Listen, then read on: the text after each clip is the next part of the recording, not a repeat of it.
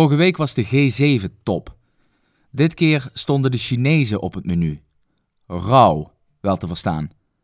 Het Belt and Road Initiative moet worden aangepakt.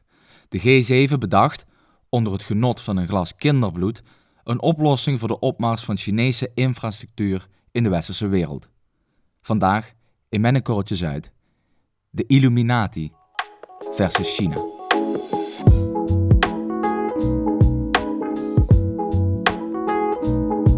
Dit is Met een Korreltje Zuid. De podcast waarin Auke en Max je wekelijks bijpraten over internationale actualiteiten en geopolitieke uithoeken. Twee heren zonder blad voor de mond met scherpe en minder scherpe analyses. En oh ja, je luistert naar twee vers uit de universiteit gerolde politicologen.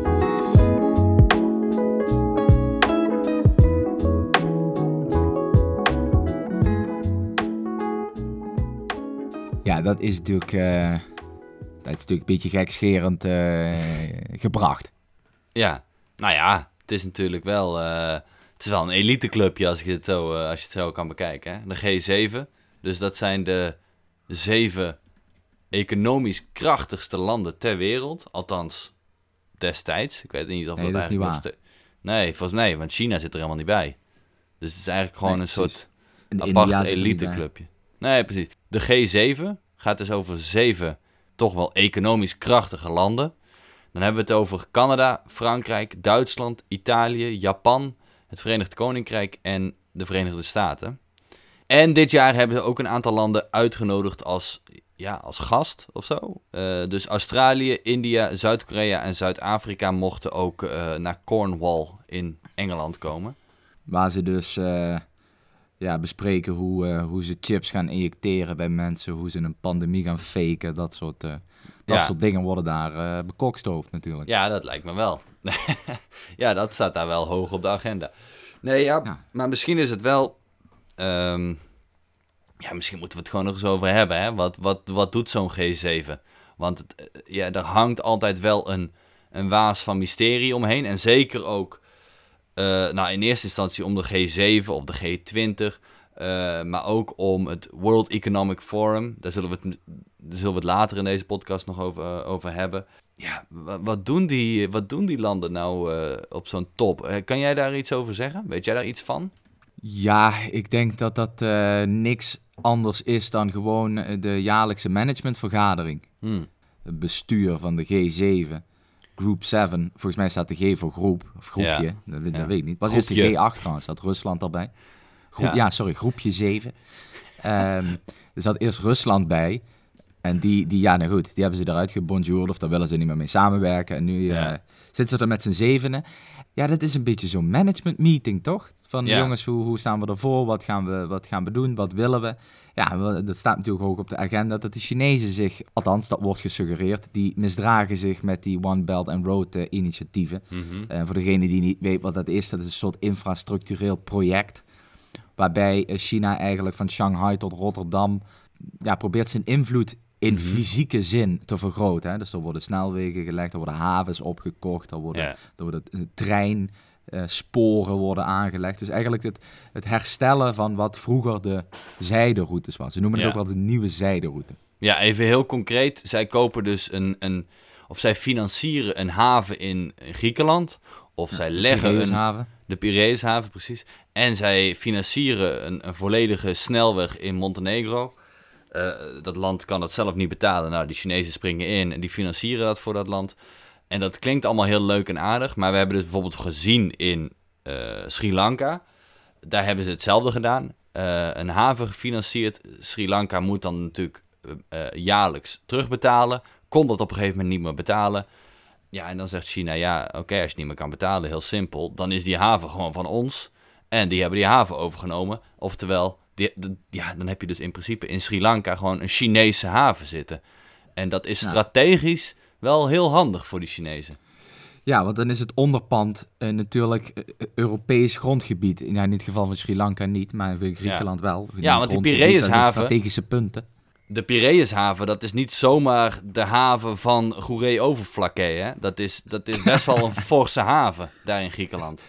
Die zit natuurlijk gewoon op de vaarroute vanaf eh, de straat van Gibraltar naar het Suezkanaal. Dan kom je langs de Piraeushaven. Dus dat is geen... eh, nou, Het is een van de grootste van Griekenland en een van de grootste van, eh, van Europa. Nou ja, goed. Lang verhaal kort. Die Chinezen die beginnen zich dus ja, danig te bemoeien met, nou ja, laten we zeggen, Europese aangelegenheden. Ja, de G7 met eigenlijk voorop Amerika, de Verenigde Staten, ja, die, die, die maakt zich daar druk om. Dus die willen af van die debt politics, noemen ze dat ook wel. Hè? Dus wat die eigenlijk doen, dat, zijn, dat is gewoon hypotheken verstrekken aan, eh, aan landen en aan, Ja. en aan, en aan steden. Om Ja. eh, strategische plekken te, te, te bemachtigen. En op het moment dat het niet meer gefinancierd kan worden, zijn die plekken van hun. dus ja, zo, zo simpel is het. Net als met een huis, met een hypotheek. Als jij je hypotheek niet meer kan betalen, eh, lang verhaal kort, uiteindelijk wordt het huis van de bank. En ja, dan ben je je huis kwijt. Ja, precies.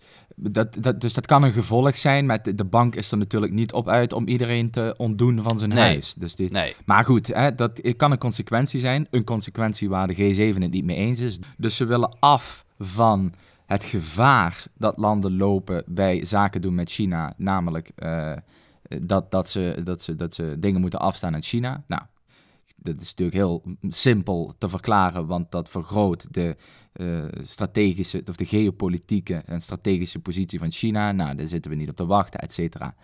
Maar er moet natuurlijk wel zaken gedaan worden met die landen. Want die landen, ja, die, die, die, het is wel hartstikke grappig dat we in Europa zaken willen doen met hogere westerse waarden. Hè? Maar eh, als er meer geld verdiend kan worden aan China, dan gaat die Piraeushaven gewoon naar China. Dan kun je natuurlijk niemand kwalijk nemen. Zo functioneert de wereld. Mhm. Dus eh, ja, ze, ze, ze gaan gewoon heel concreet heel veel investeren. Ehm, dus ontwikkelingslanden paaien. eh, om zo te voorkomen dat er ja, grote schulden worden opgebouwd bij China. Want je moet je voorstellen, de- die Chinezen die hebben tegen de, hè, dat is even grosso modo, 2600 projecten lopen met naar schatting een waarde van 3000 miljard. Hè? Dus die zijn wel even aan het uitpakken. Dan is wel één probleem, namelijk de Chinezen nemen het niet zo nauw met de mensenrechten. Dus dat, ja, we willen daar toch steeds minder. En dat is vooral eh, aangevoerd door Amerika. Maar we moeten een beetje opletten met eh, extreem zaken doen met, met Chinezen. ja. En ehm, in de Volkskrant stond het stukje over concrete maatregelen. Er staat, Biden wil in de slotverklaring allerlei concrete maatregelen opnemen Mhm. om China onder druk te zetten. Zo Ja. zou erin moeten staan dat het Chinese systeem van dwangarbeid ook tot oneerlijke concurrentie op de wereldmarkt leidt. Maar daar is nog geen algemene overeenstemming over. Ook willen de VS dat China nieuwe details bekendmaakt over de mogelijkheid dat het COVID-19-virus uit een laboratorium in Wuhan afkomstig is. China heeft het idee als absurd terzijde gelegd. Nou, en de- dat is natuurlijk de reden dat er een beetje frictie ontstaat. Ja. En eh, de, bij de G7, dat is eigenlijk een soort teamvergadering. Een soort, eh, de- we gaan met z'n allen in de dugout zitten en dan kijken we hoe we weer eh, de tweede helft ingaan. Ja. Maar eh, als ik dit zo hoor, denk ik, ja, dat is eigenlijk best wel top, zo'n G7. Dus wij als westers blok trekken op tegen China, die dus met allemaal ja, toch dubieuze praktijken bezig is. Althans, het is allemaal niet heel sinister. En eh, nou, het is allemaal ook wel misschien wel prima dat zij havens en snelwegen financieren in Oost-Europa. Maar we, moeten daar misschien een beetje voor oppassen. Maar toch zie ik ook veel haat tegenover zo'n G7-top. Of ik zie veel skepsis daartegenover. En dan, Ja, dat is- zijn wel kritisch, eh, kritische geluiden op. Ja. ja, je- je- ieder, ieder jaar weer een G7 of een G20, wat dan ook, staan er weer anti-globalisten in, eh, ja, op zo'n snelweg in, in Brussel of nu is het in Cornwall, eh, waar dan ook ter wereld, staan ze daar klaar om de wereld te vertellen dat het allemaal, allemaal ongelooflijk slecht is wat zo'n G7 doet. En dat we dat Ja. absoluut niet moeten willen. Ja, nou, dat was natuurlijk een beetje gekscherend waar ik al naartoe refereerde met dat glas kinderbloed. Ja, Er wordt heel vaak gedaan alsof daar inderdaad eh, eh, als een soort illuminatie de hele wereld, eh, ja, zeg maar, de- de- er wordt eventjes op, een, op een bierveeltje wordt er een klap gegeven op de toekomst van de wereld voor de komende honderd jaar, maar dat is natuurlijk helemaal niet het geval. nee, is dat niet zo? Ja, nee, volgens mij werkt dat niet zo. Ik vind het ook een vrij heftige claim als je Mhm. zegt dat, dat, dat, dat eh, de, de, de, het wereldbestuur zich zou beperken tot de zeven ja, leiders van Een aantal economieën, want het is niet... Ja, van, van inderdaad van een aantal economieën. Tuurlijk, hè, de wereld wordt door een klein aantal mensen bestuurd. Dat Mhm. vind, ik, vind ik helemaal niet zo'n gekke claim. Maar eh, ja, volgens mij zijn dat als, dat al, als dat er al zeven zouden zijn, nou dan zijn het absoluut niet die G7-mannen. Ik kan me heel goed voorstellen dat Joe Biden wel ergens om het hoekje komt kijken. Maar eh, Mario Draghi, met alle respect voor Italië en voor, voor zijn statuur, want dat is natuurlijk wel een man van een bepaald elan. Maar mhm. ja, nee, dat, dat, die gaan daar niet ons... Uh, ja, opleggen hoe, hoe het leven eruit gaat zien de komende jaren. Ja, nee, die gaan daar niet een, een, een, een eeuw aan geopolitieke strategie er doorheen fietsen. Nee. En ons onderwerpen aan uh, een soort New World Order. Ik denk, volgens mij is dat extraordinary claims. Want, en dit is een extraordinary claim. Niet extraordinary evidence. Dus dan zou ook moeten blijken dat alles wat in die top uh, besproken en afgesproken wordt. Dat dat één lukt. En twee, dat dat hele, hele, hele significante gevolgen heeft voor de gehele wereldbevolking. Nou, dan maak ik heel even het stapje naar uh, de World Economic Forum. Dat is natuurlijk een vergelijkbare soort uh, top ieder jaar. Lijkt heel erg op de G7, maar dan zijn er nog meer landen bij betrokken. En ook uh, organisaties, bedrijven. Bedrijven. En veel meer mannen. Hè? Zit, een hele berg aan mensen vliegen ja. naar Davos ieder jaar. Ja, ja, ja, precies. Nou, en het World Economic Forum is natuurlijk staat midden in die orkaan van conspiracy theories. Want, wat hebben zij gezegd? Er moet een great reset komen. Je had het net over uh, extraordinary claims, niet extraordinary evidence. Nou ja, het World Economic Forum, ik bedoel, ik ben net nog op de website geweest. Die zeggen er moet een great reset komen. En die great reset is wel iets wat ik veel. Ik wil, ik, ik wil komen. Ja, ik hoor het veel terug. Ik zie het veel terugkomen. En ik zie het ook veel terugkomen in de hoek van mensen die toch wel uh, richting ja, conspiracy gaan. Het maakt daar eens wat van, van die Great Reset. Want het kan natuurlijk, ik heb mensen wel eens horen van Build Back Better. Nou, zo, dat kun je dan mhm. wel vertalen als een soort reset. Dat is helemaal prima. de, de vraag is altijd even of dat één geheim is en twee, wat daar dan de bedoeling van zou zijn. Nou, wat ik ervan maak, zo'n World Economic Forum, is natuurlijk een. Is natuurlijk eigenlijk, ja, het is gewoon een conferentie van groot-industriële, machtige mensen, politici, NGO's, journalisten, intellectuelen. intellectuelen, noem maar op. En die komen dan er samen en die gaan uh, bespreken hoe en wat. In Davos is het geloof ik, hè?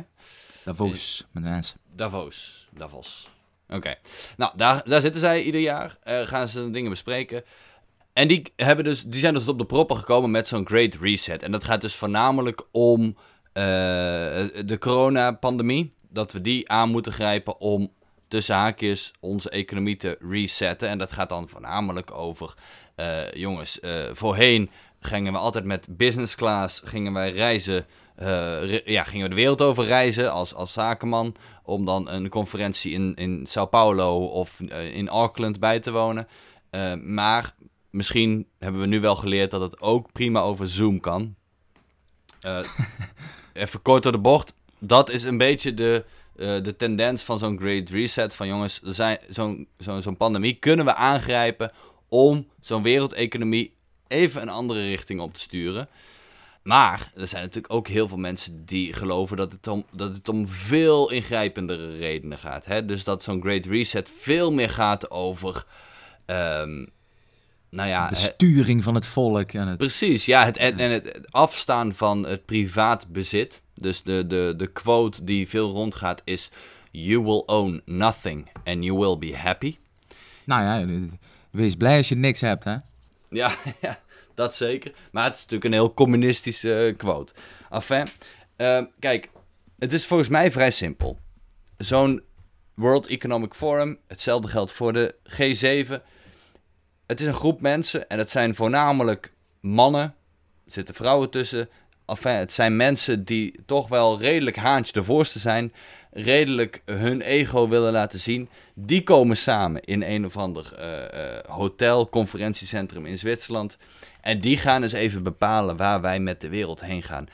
Max, ik weet niet, heb jij wel eens in een, in een klaslokaal of in een, in een ruimte gezeten met een stuk of zeg 20, 30 man en geprobeerd om tot een unanieme beslissing te komen?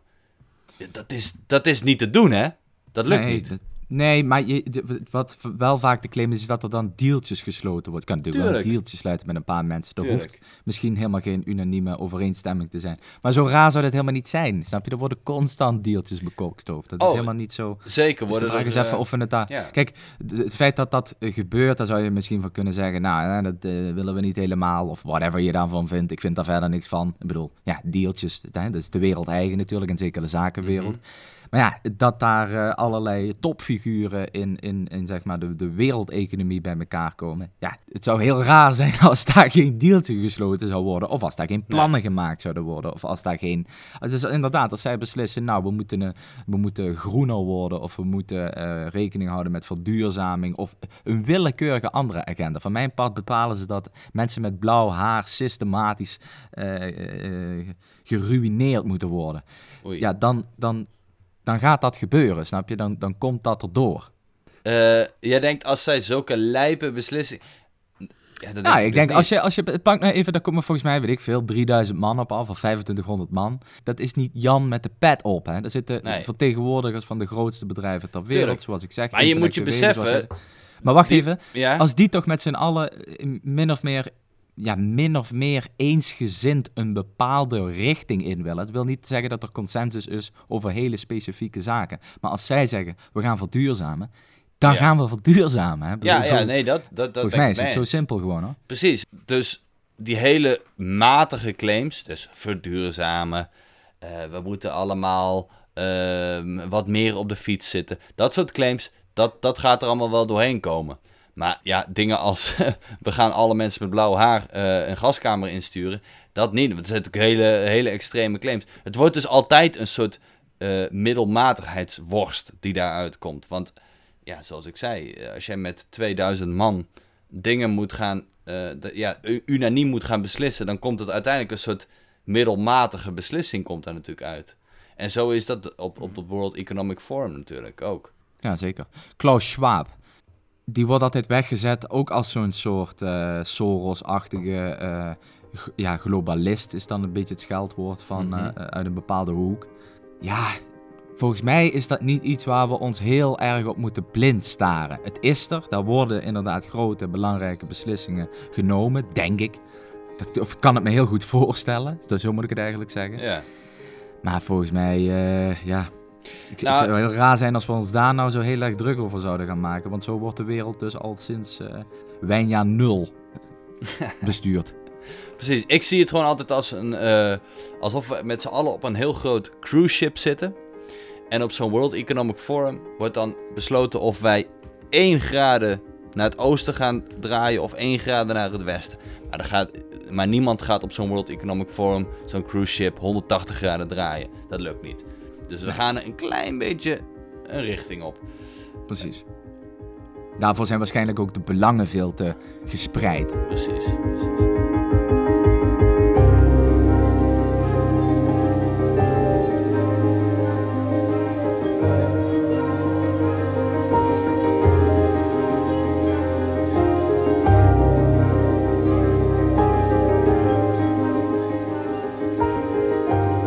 Hebben het er al vaker over gehad. Over eh, conspiracy denken. Ik heb ook een beetje het idee, maar dat kan aan mijn algoritme liggen, dat dat wel prominenter wordt de laatste tijd. En nu zeker met die pandemie. Dit is, eh, ik zag een hele grappige, zeg maar. Vandaag is iedereen voor de laatste dag viroloog. En, en vanaf morgen zijn we allemaal bondscoach of zoiets. Ehm, met andere woorden, we vinden opeens overal wat van. Nou, dat vonden we al, maar dat is best wel prominent. Dat, dat geëmmer over allerlei, eh, over conspiracies en zo. En Ja. iedereen die heeft natuurlijk ook eh, ja, een, een, een stem, vaak online. En dat kan allemaal gelezen en gedeeld worden, et cetera. Dus Ja. ehm, ja, het is natuurlijk niks nieuws, hè, conspiracy denken. Maar het wordt wel... eh, poeh, Het wordt wel meer. Het is wel vermoeiend, hoor. Ik sprak laatst een vriendin van mij, die, is, eh, ja, die zit gewoon een beetje in die ehm, spirituele hoek van, van mensen. Snap je wat ik Ja. bedoel? Een beetje, ja, toch een beetje zweverig. Eh, nou, prima natuurlijk, hè. Er zijn mensen die wat meer eh, spiritualiteit zoeken in hun leven. Maar die hoek van mensen blijkt dus best wel vatbaar voor, ja, voor conspiracy theories. Voor onzin. Ja, nou ja. Goh. Nou ja, noem, geef het beestje een naam. Zweverig is misschien niet, dan doe je, dat, dan doe je spiritualiteit geen recht aan. Ja, Dus nee, misschien, moet je het ja. misschien moet je het eerder verpakken. Eh, de beste meid die jij kent, die is... eh, ja, die, die, die houdt zich gewoon bezig met, met conspiracy zaken, dat soort, Nee, nee, dat nee. nee. Nee, de meid die ik ken, die houdt zich echt alleen bezig met spiritualiteit. En die is... Ik, ik, ik sprak haar laatst en zij staat zelf ook best wel met beide benen op de grond. Ehm, is niet, zit niet vuistdiep in allerlei eh, George Soros, 5G-chips, Bill Gates-achtige theorieën. Daar zit ze niet in. Maar ze vertelde me, ze was bezig voor een eh, theateronderzoek. Of ja, voor een theaterstuk was ze bezig met voor een onderzoek. Eh, en was ze eigenlijk allemaal in gesprek gegaan met mensen die dus wel ja, in de categorie wappie vallen. Mensen die dus wel Ja. in, in- ja, in die hoek Snappie. vallen. Precies. Dat was een snappie. Ja. Dus zij had me, ja, en ze vertelde me wel mooie, mooie theorieën. Er is dus een, een theorie over ehm, eh, de Great Finance Reset. En dat is fantastisch. Er loopt dus een meid in Tilburg. Ik ken de betreffende dame zelf niet. Maar er loopt een meid in Tilburg rond. En die gelooft dat al sinds februari 2021 dat over twee weken, ja, eh, nou, ja, nog steeds eigenlijk, over twee weken, ehm, gaan, de he- gaan alle wereldvaluta, de euro, de dollar, de, de, de, de, de Hongaarse, wat hebben ze daar? Geen idee. Eh, de Chinese yang, weet ik het. Eh, alles gaat op één staan. Dus alles wordt één waard. Jouw euro wordt 1 dollar. Jouw Chinese, weet ik het wat, wordt ook 1 euro waard. Klinkt allemaal best wel wazig. Maar wat betekent dat? Je hebt dus, en dat hebben we een paar podcasts geleden al een keer over gehad. Je hebt dus Zimbabwe. Zimbabwe heeft een aantal jaar terug een gigantische hyperinflatie doorgemaakt. Mhm. Die hebben toen bankbiljetten uitgegeven van 30, 100 miljard dollar. Ja, 100 triljard. Ja, echt absurd. Ja, nou ja, we hebben het toen over gehad. Ik heb dus zo'n bankbiljet. is het. Zeg ik dat nou goed? Of is triljoen iets in het Nederlands? Ja, trillion, dus is een Trillion. biljoen. Een biljoen. Ja, Ja. 100 biljoen. We hebben het erover gehad. Ik heb zo'n bankbiljet eh, toevallig ooit gekregen. Eh, kijk op onze Instagram, daar staat die. hebben een foto erop staan op korreltjes uit. Enfin, lang verhaal kort. Die dame gelooft dus dat al die valuta op één komen te staan. Nou ja, wat moet je dan hebben? Dan moet je dat Zimbabwaanse eh 100 triljoen biljet hebben natuurlijk. Hè? Want dan, ja, dan ben je natuurlijk multimiljonair daarna. Nou, dan ben je multibiljonair. Dan ben je multibiljonair. Precies. Ja. Dus die gelooft daar echt in. Sterker nog, die dame, die gaat dus in, eh, in Tilburg allemaal langs vastgoedmakelaars om huizen te bekijken aan de zogenaamde Breda's weg.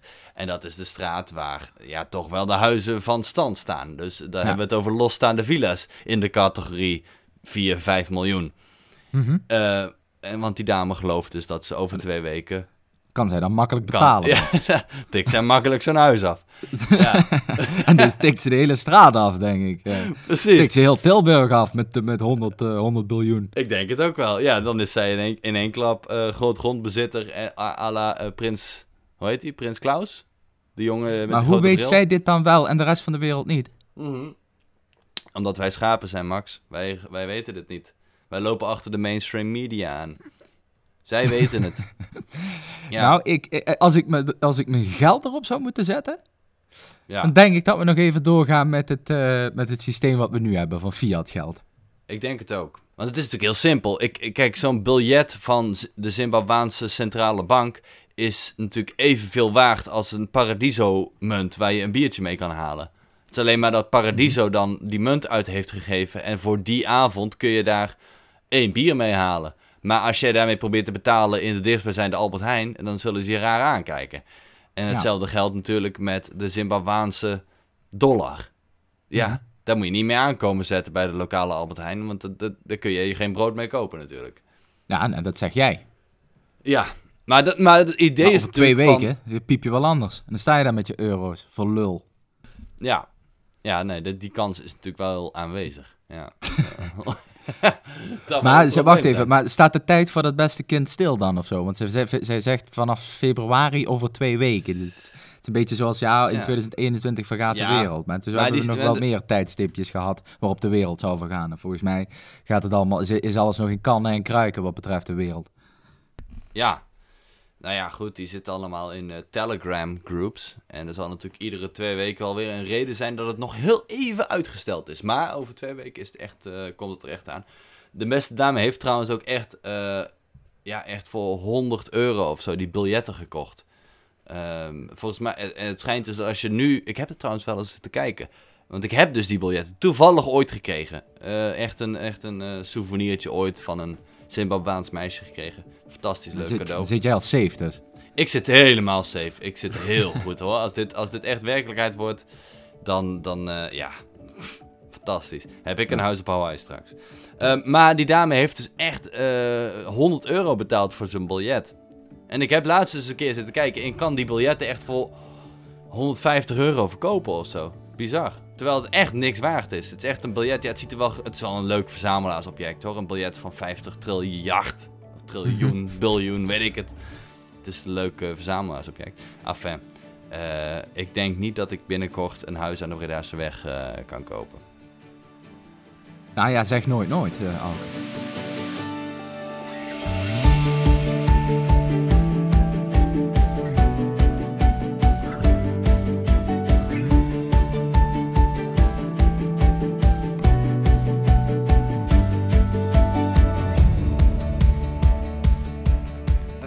Hebben, moeten misschien nog even terug naar die G7-top of naar die G7. Ah ja, Eh, even terug toch nog naar, die, naar, dat, naar dat verhaal over die One Belt One Road eh, initiatieven. Mhm, Wat denk je, heeft dat een kans van, eh, heeft dat een kans van slagen? Zeg maar het tegenhouden van China? Heeft dat zin? Ja, ik denk, ik denk het niet. ja, dat is best wel een pessimistische boodschap eigenlijk. Maar uiteindelijk, wie betaalt, die bepaalt. Zo simpel is het toch? Ja, dan kunnen wij natuurlijk als westers, westerse groep landen allemaal heel eh, moralistisch tegenover gaan staan. Ja, nee, maar die gaan ook met zakken geld smijten. Hè? Dat- dat Tuurlijk, je maar, maar kunnen die met dezelfde zakken geld smijten als de Chinezen dat kunnen? En dat is een hele goede vraag. Dat denk ik niet namelijk. Nou, als je allemaal bij elkaar hebt, dan kun je toch wel met een redelijke zak geld smijten hoor. En zeker als je allemaal die 100 eh, triljoen biljetten aanhouden. Ehm, dan- want dan, zit, dan is China over twee weken klaar natuurlijk. Ja. Kijk, voor het publiek, voor het podium is het natuurlijk heel, willen we allemaal heel heftig doen alsof we het van, echt verschrikkelijk vinden. Maar achter de schermen vinden we het misschien eigenlijk wel heel prima. Ik bedoel, zo'n eh, Griekenland heeft ook ingestemd met de financiering van de Piraeushaven. Vonden ze eigenlijk wel, wel top. Hetzelfde geldt voor Montenegro. Die hebben die, die, die snelweg laten financieren door de Grieken. Of eh, sorry, door de Chinezen. Eh, ja, en dat vonden ze destijds eigenlijk En laten bouwen trouwens ook hè. Wat? Niet alleen, niet alleen laten financieren, maar ook laten Ja, bouwen. ja, gaat er Een precies. club En Chinezen en, Montenegro, ja. dan wordt dat gebouwd. Ja. En kijk naar Afrika. I- Ik bedoel, alle infrastructuurprojecten in Afrika op dit moment wordt allemaal gedaan door Chinezen op dit moment. Wie betaalt, die bepaalt.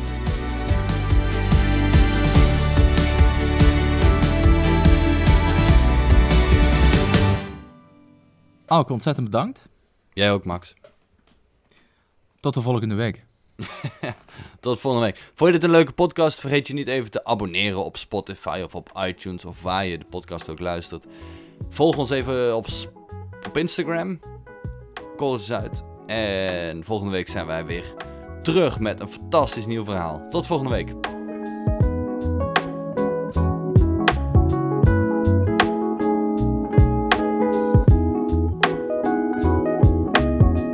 Deze podcast werd gepresenteerd door Max Severijns en door mij, Auke Roos.